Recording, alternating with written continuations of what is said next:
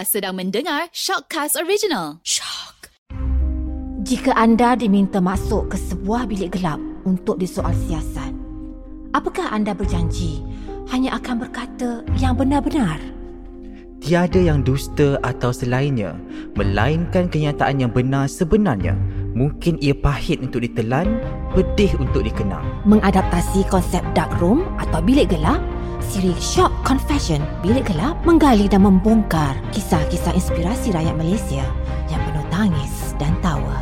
Di dalam bilik gelap ini, perca-perca kenangan manis, pahit, sedih, marah dan kecewa, malah kesesalan dan harapan dalam memburu piala kehidupan diluahkan secara telus dan jujur. Inilah Confession Bilik Gelap. Bertemu kembali dalam Short Confession Bilik Gelap bersama saya Hakimi Ashari dan sememangnya Bilik Gelap ni kita akan membawa banyak cerita inspirasi dan juga ramai personaliti, selebriti dan sesiapa saja yang ada cerita inspirasi kita akan bawa kepada dalam Bilik Gelap ini. Dan sebenarnya Bilik Gelap ni walaupun gelap tapi cerita-cerita inspirasi inilah yang memberi banyak kisah-kisah yang menceriakan, yang mewarnai lagi Bilik Gelap ini. Dan minggu ni seperti biasa kita bawa selebriti tapi minggu ni kita bawa selebriti, kita bawa seorang yang unik. Saya bagi saya unik dari segi sukan yang mungkin kita anggap sukan ni ganas kan. Uh, ramai yang kalau keluarga-keluarga cakap eh nak belajar muay thai? Alah ni mesti depan nak pukul orang lah sebagainya. Jadi kita bawa ke dalam bilik gelap ni Sanul daripada Discover Muay Thai. Terima kasih Sanul kerana sudi bersama dengan saya dalam bilik gelap ini. Masih bawa saya peluang lah datang untuk berkongsi sedikit cerita. Right Okey Sanul, uh, boleh tak? Ramai sebenarnya nak tahu Discover Muay Thai ni macam mana dan Sanul ni siapa? Boleh tak cerita sikit? Uh, mungkin pendengar Confession Bilik Gelap ni nak kenal lebih mendalam dengan Sanul. Alright, nama saya Sanul John berasal dari Sabah. Saya merupakan salah seorang co-founder lah Discover Muay Thai ni.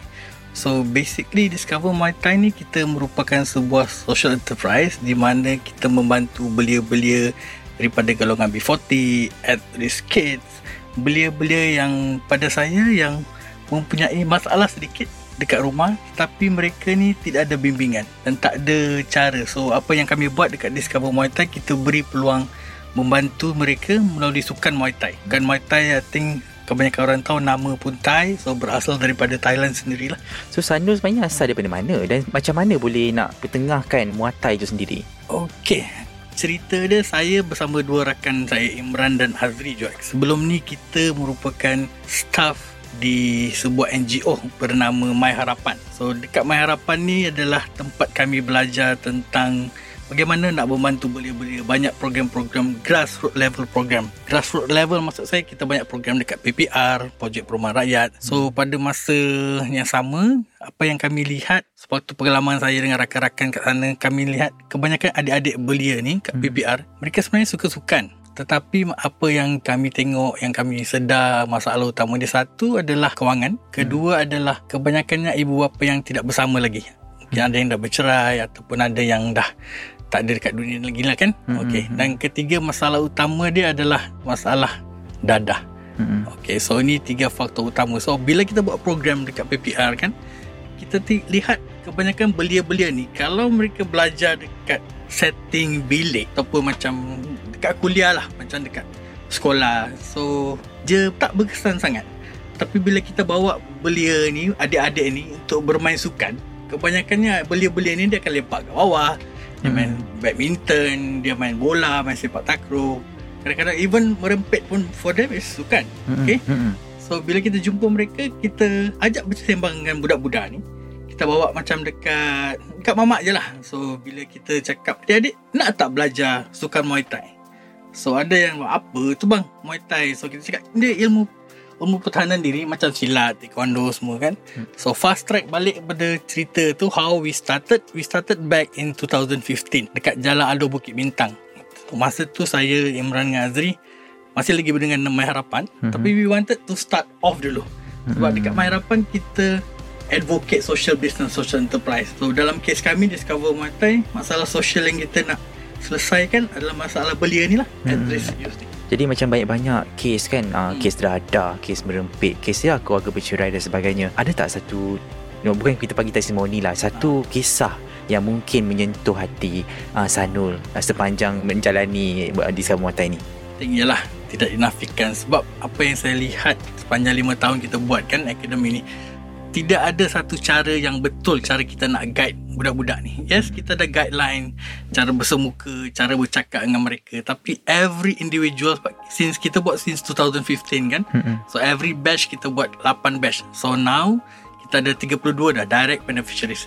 So kembali kepada soalan awak tadi, satu kisah maybe saya tak sebut nama lah tapi adik ni dia 16 orang adik-beradik. Mm-mm. Okay. Satu parents. So masalah dia is Bila mak bapak dia, dia bercerai tu. So saya boleh lihat dia ni. Dia suka sukan Dia Muay Thai. So saya jumpa dia pun dekat Chowkit uh, So time tu kita ada kerjasama dengan Puan Akmah. Dia merupakan seorang aktivis lah Dekat Chowkit tu. Very aktif So bila dia perkenalkan saya dengan adik ni So saya tengok macam adik ni Dia macam kemurungan sedikit Uh, so kita, tapi dia suka sukan dia very aktif dia walaupun dia kecil so bila kita ambil dekat akademi tu saya tengok perubahan dia actually dia ada potensi untuk dibantu. Mm-mm. tapi soalan awak tadi apa yang mencabar kan. Sebab Yang menyentuh hati yang lah. menyentuh hati bila saya pergi kat rumah dia tu pergi PR tu. Actually baru-baru juga saya pergi rumah dia. Macam nak kata spot check tak spot check juga. Sebab kita pernah pergi interview kan. Mm-mm. tapi bila saya tengok keadaan rumah dia tu agak macam kalau bahasa yang baik tidak sesuai untuk duduk lah Mm-mm. dengan keadaan yang agak kotor, tidak bersih kan. Mm. Makanan pun ada yang basi semua. Tapi yang paling sedih is adik ni mempunyai masalah dadah. Mm. Tu yang paling berat. So dia dalam tempo reman tu lah yang 2 tahun eh bukan bukan reman is tempo apa dia panggil tu yang Pemulihan. pemulihan yes. Mm-mm. So dia kena pergi ke LDK Mm. pengawasan sorry. Mm-mm. That's the word I was looking for pengawasan pergi LDK untuk chop every month. Mm-mm. So saya akan teman dia pergi semua Tapi apa yang saya lihat is Yang saya sedikit sentuh. Kadang-kadang keluarga ni Ramai nak balik kan? Okay, Sebab kisah silam dia. Tapi keluarga pun ada Lepas tangan sedikit. Sebab sekarang dia bekerja dengan saya. Mhm. Dia dekat Discover Muay Thai dekat Puchong Sebagai staff lah. Mm. Sebagai trainer. Tapi kadang-kadang saya tengok macam Kesian lah adik ni. Dia macam terpinga-pinga. Dia tak tahu lagi siapa nak minta tolong. Beradik pun dah tak tolong. Abang dia kalau pergi tengok rumah dia tu macam Agak sedih lah. So Mhm. that is where Discover Muay Thai plays a role. Akademi kita 4 bulan. Tapi apa yang kita dapat tengok dan kita lihat sepanjang pengalaman kita. Intervention tu, cara nak guide orang it takes time. More than 4 months. Kita ada belia yang kita jumpa batch 1 2015. Sebelum berkahwin lagi. Dia dah kahwin. Dah ada anak. Dah bercerai. Kahwin lagi sekali. So intervention kita tu kita rasa macam kebanyakannya budak-budak ni sekarang umur dalam 18, 19. So lebih kurang macam umur anak saya tu. Pun saya panggil adik-adik. Saya selalu anggap mereka macam anak. Kita cuba yang terbaik lah mana yang kita boleh bantu. Tapi if you ask me yang paling penting cabaran belia-belia ni. Yes, you can give everything. You Hmm. ajar benda semua, you bagi duit, nasihat. But the most important part kalau orang sendiri tak nak ubah, ha, and then family punya backup tu tak strong, Hmm. it's very challenging. Ha, tu yang paling susah. Bila kita implement kan eh, Tengok Hmm. macam uh, Bila kita relate lah kan Nak mem, uh, membina salsiah Membina seseorang tu Daripada teruk Dan kepada yang elok Menggunakan Muay Thai. Sejauh mana benda tu? Sebabnya Muay Thai sendiri pun Bila kita lihat Dia benda kasar kan? Benda could be Dia akan melakukan benda itu Untuk benda yang tidak baik. Jadi macam mana Muay Thai tu sendiri Membawa seseorang tu Kepada perkara yang lebih baik? Think macam Hakimi kata tadi Muay Thai ni mana-mana martial arts pun Bagi saya sebab Dalam Discover Muay Thai Academy pun Muay Thai itself Ada tiga benda yang paling penting. Satu disiplin. Hmm. nah, Kita cara kita training. Kita kena bangun 5 pagi lepas subuh Macam kat akademi kita Kat Jalan Alor Bukit Bintang Adik-adik ni kena jogging Dari Jalan Alor Hingga ke KLCC tu Rutin dia pagi. Dan mereka balik Mereka rehat Dan tengah hari dia yang Islam solat lah semua benda semua tu hmm. Akan ada petang kita ajar dia kelas bahasa Inggeris, Hmm. kelas agama, Hmm. kelas entrepreneurship. So kembali kepada soalan awak tadi, macam mana Muay Thai ni? But first thing bila adik-adik datang ke akademi kita kan kat Jalan Lo, macam-macam lah rambut ada yang punk, yang colour, semua kan banyak macam style. Hmm. Ada yang pakai baju Nazi pun ada. Sebab for us mungkin kita tahu that is very sensitive topic. Hmm. Tapi adik-adik ni dia tak tahu dia is fashion. Hmm. Nazi style kan rambut punk semua. So apa kita buat dekat academy ni kembali kepada saya cakap tadi disiplin. Bila mereka datang terbotakkan rambut mereka tu. Hmm. So apa yang terjadi kat sebelum ni is everyone sama je. Tak kisah you asal Sabah ke Sarawak ke mana-mana pun. When you come to the academy kita nak everyone sama.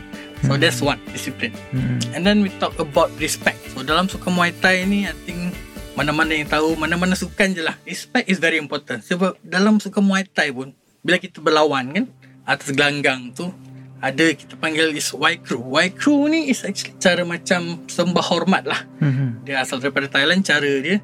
So bila kita kat ring tu kita hormat opponent kita, kita hormat guru kita. Walaupun sekejap lagi kita nak bertanding ni, hmm. nak bertumbuk ni, tapi respect is very important. Macam mana cara kalau boleh digambarkan ha, macam tu? Dia macam crew is dia macam tarian sikit lah. Oh. Ha, dia macam ada nak kata menari pun sebab it's not menari. Tapi gaya dia macam menari sikit. Ha, so that is usually before perlawanan Muay Thai kita akan buat Y crew lah. Hmm. That's the first thing pun. Even bila you nak belajar Muay Thai pun, kalau you pergi-pergi dekat Persatuan Muay Thai Malaysia apa-apa pun, that's the first thing that you have to learn. And then the last thing is discipline, respect and honor lah. So bila Hakim kata mungkin budak-budak ni dia jahat kan. Hmm. Dia ganas, gatal menggunakan Muay Thai tu yes no doubt ada juga kat sana yang kita tengok. Bila-bila kat sekarang kalau kita perasan video-video budak-budak kat sekolah Hmm. dia bully Hmm. kan? Kita boleh nampak buah dia langkah dia. Ada yang akan tahu that itu Muay Thai. Saya tak katakan 100% berubah tapi that is where we comes in. Kita dekat Discover Muay Thai Academy masyarakat juga mainkan peranan. Ibu bapa mainkan peranan. Dan yang paling penting I think for the last 5 years kami bersyukur juga sebab ramai corporate kat luar sana ramai individu. Macam hari ni lah Hmm. ba- bagi peluang kepada kami untuk share story kami kan? Sebab kebanyakan belia-belia ni yang saya tengok mereka sebenarnya kurang kasih sayang. Ha, yang paling penting. Walaupun muka ganas kan? Hmm. Muay Thai, gangster apa benda semua. Sebab dekat akademi kita ada satu slot dengan ibu. Kita panggil ibu ni. So abang-abang ni we place the function brother-brother dia lah. Hmm. So ibu ni dia, bila dia datang dia counselor. So bila ibu datang kat, dengan ibu Dia gangster macam mana pun duduk 5 minit dia akan mengalir mata. Ha, kat situlah ibu akan mainkan peranan nak tahu apa sebenarnya masalah budak-budak ni. Ha, so bila dia meluah perasaan benda-benda tu kita dapat lihat kebanyakannya belia ni dia just lost. So I think kita yang dewasa sedikit ni kena bagi peluang lah ke adik-adik. Bila kita lihat kan Macam sekarang ni ada social media Sekarang berlaku Macam trend pula kan Ada anxiety Depression dan sebagainya. Mungkin ada satu patutnya Bila belia ni melihat uh, Orang lain lebih bagus Dan dia rasa macam diri dia tak ada. Mungkin Dan itu antara penyebab Untuk depression. Dan pandangan Sanur sendiri Kita bukan dari perspektif Anak-anak buah saja Ataupun dari Sanur sendiri Pernah tak alami Depression tu sendiri? Nak handle anak-anak ni? Saya pernah tidak nafikan. Saya pun manusia biasa ada kerja, ada tanggungjawab, ada isteri, ada anak kan. Kadang-kadang bila kita buat sesuatu tu, bila kita bantu belia ni, kadang-kadang ada sampai tahap masa dia ni. Dia tak masuk kiri. Dia bila you nasihat, you dah cuba sebaik mungkin. Tapi adik-adik tu tetap tak berubah. Dia macam susah nak berubah kan. Tapi apa yang saya yakin dan saya Imran dan Azrian jugalah all kita punya partner, all supporter kita because we know what we want. Sebab kita tahu inilah yang kita nak. Kita nak bantu mereka. Kalau keluarga sendiri pun give up, masyarakat pun give up. Dan kalau kami pun give up, siapa lagi nak tolong mereka? kan? So tak dinafikan ada masa-masa dia down macam apa aku buat benda ni? Kan? Tapi by the end of the day kita tengok bila mereka sukses maybe saya boleh share satu story ni. Adik ni berasal daripada Sarawak tak sebut nama dia lah. So problem dia dulu rempit juga. So his challenge was family was okay everything was okay tapi masalah dia dia sendiri tak tahu apa dia nak. Uh, dia masih mencari-cari identiti dia, mencari-cari apa yang dia nak. So bila dia masuk akademi kita pada tahun 2016, dia batch kedua eh. Oh alhamdulillah fast track bila kita tengok dia bakat dia dalam sukan Muay Thai ni alhamdulillah dia wakil negeri untuk Sukma dan kita, 2019 saya tak silap sukan C dia menang silver for kickboxing untuk negara kita. So that's one success story dia tak adalah background family yang susah benda. Back, background family it was good. Okay, supportive very good sebab saya nak banding kat sini. Ada adik-adik belia yang family supporting not very good. Nah, tapi ada juga family support structure tu very good tapi dia sendiri yang tak tahu apa dia nak buat. Tapi alhamdulillah sebab kita nak katakan intervention is just 4 months. Ha, kita nak bantu ubah pemikiran orang tingkah laku ni is beyond formal macam saya cakap tadi lah. Hmm. so even until now walaupun kita tak jumpa sebab adik-adik ni daripada satu Malaysia kan Sabah, Sarawak, Kedah, Perlis. So every time kita try to connect melalui social media and then kita selalu lah selalu call contact mereka. So walaupun tak bersama dah tak tidak bersama dekat akademi relationship tu still ada. So no matter what pun kadang-kadang ada masalah after 2 3 months bang uh, motor saya dah 2 bulan lah tak bayar kan. So what we do dekat DMT Academy kita tak menasihatkan mereka ataupun tidak galakkan okay ini duit dia bantu. So we'll try to ask them apa masalah dia what happened mungkin awak dah kerja ke? Macam mana? So I think one important part juga belia sekarang kekurangan financial literacy lah I would say. Even yang dewasa belia-belia ni bila dia dah tak kerja kan. So how we help them? Satu sebab business kita pun Muay Thai we help them give them client Hmm. melalui personal training ataupun adalah cara-cara lain yang kita bantu kan? And then one more thing yang saya tengok berhasil efektif bila you bagi imbuhan daripada kewangan one off macam tu je Hmm. dia akan jadi biasa tau. Ada ni okay kalau ada apa masalah ni kita contact abang-abang ni boleh. Tapi bila you bagi dia macam you have to do something then you get reward ataupun kita bagi bantuan weekly. So it's not money that is more better. Uh, more sustainable cara macam tu. Tapi kita tengok Discover Thai kan, ada tiga orang kan? Ya. Tiga orang kawan Daripada Ah. 2005 15 ya. 15 2015 Ada orang cakap Kalau buat bisnes Bersama-sama kawan ni Akan ada pergaduhan normal kan? Ah. Ni kalau cakap uh, Sedangkan lidah lagi kita gigit ni Kan lagi adik-beradik Dan juga kawan-kawan kan? Okay Jadi macam Sanul dan kawan-kawan sendiri Pernah tak lalui fasa yang macam Give up dah Tak nak buat dah benda ni? Alhamdulillah nak kata give up tak pernah saya rasa Imran dengan Azri partner. Maybe saya kot je rasa nak give up. Mm-hmm. Itu pun sebab personal issues sendiri. Tapi one thing I would say I'm very proud dengan Dua kawan saya ni. Macam awak cakap lah Even dalam kita business. Because we complement each other. Okay. Sebab kita tahu kita background pun family lain-lain juga Tapi bila kita kerja kat NGO tu kan I think all of us have the heart. So being doing a social business You have to run normal business Kena ada sustainable model yang bagus You kena ada produk yang bagus Service yang customer percaya untuk awak Bayar for your service. So at the same time Kita I think sebab generasi pun umur pun lebih kurang sama then kita kenal We always compliment each other. Bergaduh tu Bertukar pendapat Sebanyak tu mesti ada Kena ada. Tapi by the end of the day We are quite strong. So under Imran Kasi our CEO lah He's Mm-mm. our leader kan. So for Imran, Adrian and myself We always believe that No matter what we do pun It always goes back to the community first. Always goes back for the boys first. So eventually The money will come in The sponsorship will come in. But if you tengok belia ni Budak-budak ni berjaya For me personally is beyond money tau. It's not something that duit tu tak boleh beli. Sometimes perubahan dia sikit je. Daripada dia tak isap dadah Dia dah clean.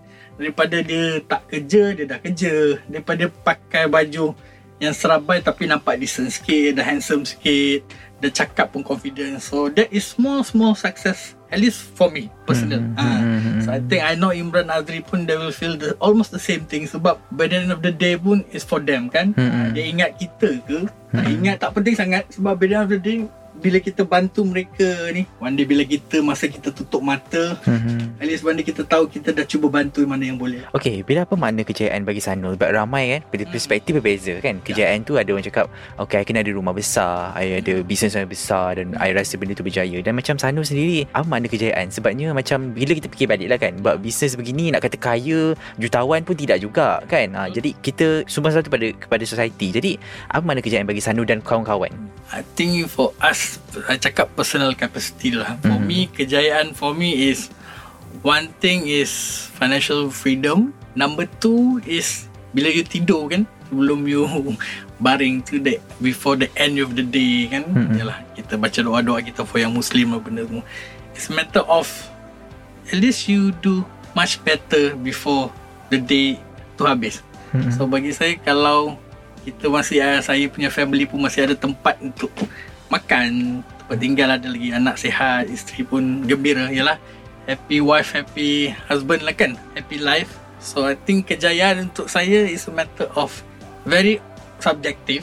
Tapi bagi saya personally is a matter of before you go to sleep, you tenang lah. Tak ada fikir sangat. Sometimes depression when we talk about depression kan kadang-kadang you tengok orang yang Mercedes ke Ferrari ke apa benda pun they have their own problem tapi you tengok makcik yang kedai jual nasi lemak ke benda dia happy je lah punya masalah different hmm. dengan anak-anak dia walaupun banyak kan Hmm. tapi I think Yelah Because of COVID ni KP juga Depression really strike very high I think even Any business pun Even macam business kita Like you said Gym business Muay Thai ni pun Macam kita pun baru 5 years We are very young Very new Compared to other-other gym Hmm. But we are quite lucky banyak bis industri kat gym yang terpaksa tutup because of COVID ni kan banyak struggle. Tapi Alhamdulillah we managed to open a new branch dekat Setia Alam. Yang tu pun I can share maybe later kalau ada masa lagi. So that's it lah for me. Kejayaan and for kawan-kawan I think Alhamdulillah after 5 years especially dengan COVID ni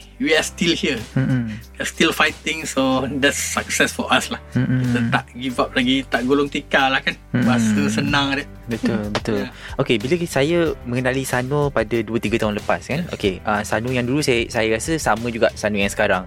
Uh, physically kita nampak dia seorang trainer, seorang lelaki yang kita nampak kental kan. Uh. Jadi Sano sendiri sebagai seorang manusia kita normal lah kan kita akan rasa down, kita akan rasa happy dan kita akan rasa sedih. Boleh tak cerita sikit pada bilik gelap bila kali terakhir Sano menangis dan kenapa? personally kali terakhir menangis was actually semalam lah. Because it's been six years saya tak balik kampung, balik Sabah. okay. So ada orang kata 3 bulan, 4 bulan. Saya dah 6 tahun dah tak balik dah ni. Even before PKP. Last year I lost my auntie. Meninggal sebab sakit. Mm-mm. Ramadan juga. Ha, so tahun ni pun saya kehilangan seorang pakcik lagi. Ramadan juga. So it hit me very bad lah. Mm-mm. But like you said Bila kita bekerja Mencari rezeki kan Sometimes pun Macam ibu saya I'm the only child Mm-mm. So my parents now Dekat Sarawak Some part of you You feel guilty juga Sebab you tak balik And then suddenly Tiba-tiba Sebab you delay kan Tak apalah kerja Nanti boleh balik Kita selalu call Video call semua And then tiba-tiba Damn Sorry Bahasa lain sikit Mm-mm. Is COVID struck. Mm-mm. Siapa tak tahu kan Siapa jangka. So until now Saya tak dapat balik lah. For me yang Soalan you tadi Bila menangis is About Bila you kerja It's about family lah. Because for me Family is very important. Foundation no matter How bad pun you punya family It's always Blood is thicker than water kan. Mm-mm. So that's The last time lah nangis Is about family lah. So sebagai seorang lelaki lah Perspektif lelaki ok- Okey ke nangis? Sebab kadang-kadang lelaki macam Tak payah nangis. Kita tak boleh nangis. Uh, So pandangan Sano sendiri macam mana? Lelaki pun Tipu lah. For me it's normal. You macho ke Tak kontrol macho ke You nak tak tahan nangis. It's good thing Bila you nangis. Just nangis je Luar je Mm-mm. It's normal. We are human being kan? I think Allah pun dia jadikan. That is perasaan yang Kita tak dapat Elak. Sometimes kita nak Sembunyi pun benda tu It will happen. Bagi saya personally Tak apa pun. Hmm. Tapi tengok kepada Keadaan dia jugalah. Mm-mm. kalau tempat yang betul-betul terjadi yang you perlu meluar pun. So bagi saya that's the problem dengan masyarakat kita even belia-belia pun kan. Dia tak ada tempat nak luar tau. Ha, dia tak ada tempat. Sometimes bila eh, kalau aku beritahu masalah awek ni ke masalah ni confirm member bahan lah member akan kutuk-kutuk so that's the problem. Bila dia tak ada tempat nak luar support group tu kat siapa lagi aku nak cakap kan? Mm-mm. so dia simpan-simpan. So I think there's no harm. Just talk to anyone. Mm-mm. Especially now bila you ada problem I think saya pun tak pasti banyak nombor number yang kerajaan dah buat. If you need someone to talk to just call depression daripada you buat last kali you end your own life kan? Mm-mm. that is even bad so kembali kepada soalan nak menangis ke apa benda just do it for me it's normal tak ada masalah pun Okay, hadapi banyak rejection eh. Kita cakap pasal rejection. Uh, bila kita lalui fasa rejection tu, kita akan rasa stress of course. Kan kadang-kadang rejection juga membuatkan depression dan sebagainya. Macam Sanu sendiri dalam perspektif sendiri dan juga perspektif business. Uh, of course dalam beberapa, beberapa tahun ini, uh, of course akan lalui banyak rejection tu. Uh, so adakah rejection tu bagus untuk Sanu ataupun Sanu rasa macam rejection tu adalah pengakhiran segalanya? think yeah thank you for that awesome question rejection for me is always been it's a good thing sebab every time you bila kena reject ataupun proposal ke indi- individual ke apa benda you nak apa benda kan it always makes you think goes goes back to drawing board balik. So one thing good thing about PKP ni kan sebab saya Imran Nazri we are all trainers. Yes we co-founder the company tapi kita pun ada klien-klien kita masing-masing kan. Semua duduk kat Klang Valley. Tapi bila kita nak berjumpa tu nak meeting sometimes dalam sebulan tu adalah 2 3 kali. Sebab everyone is very busy dengan jadual masing-masing dengan klien. So one good thing about PKP ni we managed to actually sit down and go back to drawing board balik So walaupun Zoom meeting, we started to see apa what is the journey of the company, apa yang benda baru kita boleh buat, apa benda kita perlu perbaiki, apa all the rejection before this, we actually managed to sit down and go through one by one proposal, macam-macam lah masalah dia. So one good thing about P- PKP for in terms of business is the between dynamics between kita. So we managed to sit down. So a few things yang we managed to come out is dengan online punya module Sebab ramai sekarang yang kat rumah pun nak bersukan, nak bersenam. I think that is very important. Walaupun PKP is not an excuse lah for you to tak exercise semua. Banyak kat luar sana yang free pun ada, yang membayar pun ada. So, we managed to try to do it juga. Mm-hmm. Tapi yang best kita tak adalah superstar. Tak adalah trainer-trainer yang hebat-hebat, world champion. Our video is budak-budak kita yang buat. Orang come out with the, so as if macam dia punya project lah. Mm-hmm. Uh, so, budak-budak yang dia buat. So, it was very good. Also, in terms of revenue sales pun, we are quite surprised because ni something new benda kita tak pernah buat. Mm-hmm. Tapi bila you dah terdesak, you tak boleh buat apa, physical tak boleh buat, you actually do it and it was quite good. So it's a new channel revenue stream for the business itself juga lah. So hmm. it was good. Yeah. Dari sisi tak baiknya COVID itu ada juga sisi baiknya yes. juga. Okay, kita lihat sekarang macam COVID ni mengubah segala benda kan. Yeah. Macam ramai yang kehilangan kerja, ramai juga yang macam ya mungkin bisnes tak jadi ataupun yeah. mungkin kehilangan keluarga dan sebagainya. Mungkin nasihat Sanul kepada seluruh rakyat Malaysia yang mengalami benda-benda ini. Apa yang mereka perlu hadapi dan juga uh, melihat perkara ini satu benda yang mungkin positif bagi Sanul sendiri. COVID really sangat-sangat menyentuh jiwa dan raga, perasaan fizikal, mental semua rakyat Malaysia kan. I think nasihat saya sebagai individu, sebagai rakyat Malaysia, I think kita punya perjalanan lagi, kita punya war with COVID ni belum berakhir lagi. So apa yang kita perlu buat is do our part, follow SOP, all those things. Yang paling penting is physical and mental tu memang kena kuat. Uh, no matter what challenge pun Kadang-kadang ada yang sampai dah tak boleh makan Tak ada rumah tergadai lah Kereta tergadai. Yang golongan T40 pun menjadi MB40 Golongan yang B40 lagi lah. Tak perlu cakap lah nasib mereka kan? So I think as a Malaysian As an individual What is very important Yang kita Together sama-sama. Jangan jangan give up. Always think of Kalau A tak boleh Try B. B tak boleh Try C By the end of the day You ada A, B sampai Z lah In alphabet kan? Mm-hmm. Satu tak jadi You always try Cuba, cuba, cuba. Jangan give up Because once you give up No matter what pun That's it. It's the end of the line. You dah bendera putih dah. Mm-hmm. Tak boleh buat apa-apa. It's not easy. I'm not saying dia senang Tapi That's the least you can do Hmm. Just keep fighting je. Terima kasih Sanul kerana sudi bersama dengan saya dalam Bilik Gelap ini. Dan doa saya sebenarnya untuk Sanul dan juga Discover Muatai untuk lebih maju pada masa akan datang. Dan sebenarnya Bilik Gelap ni adalah archive ya. Kita kongsi sisi inspirasi. Okay. Mungkin one day kita tak ada kat dunia ni. Ini yes. adalah jadi reference untuk anak-anak cucu kita. Teruskan berinspirasi dengan Confession Bilik Gelap.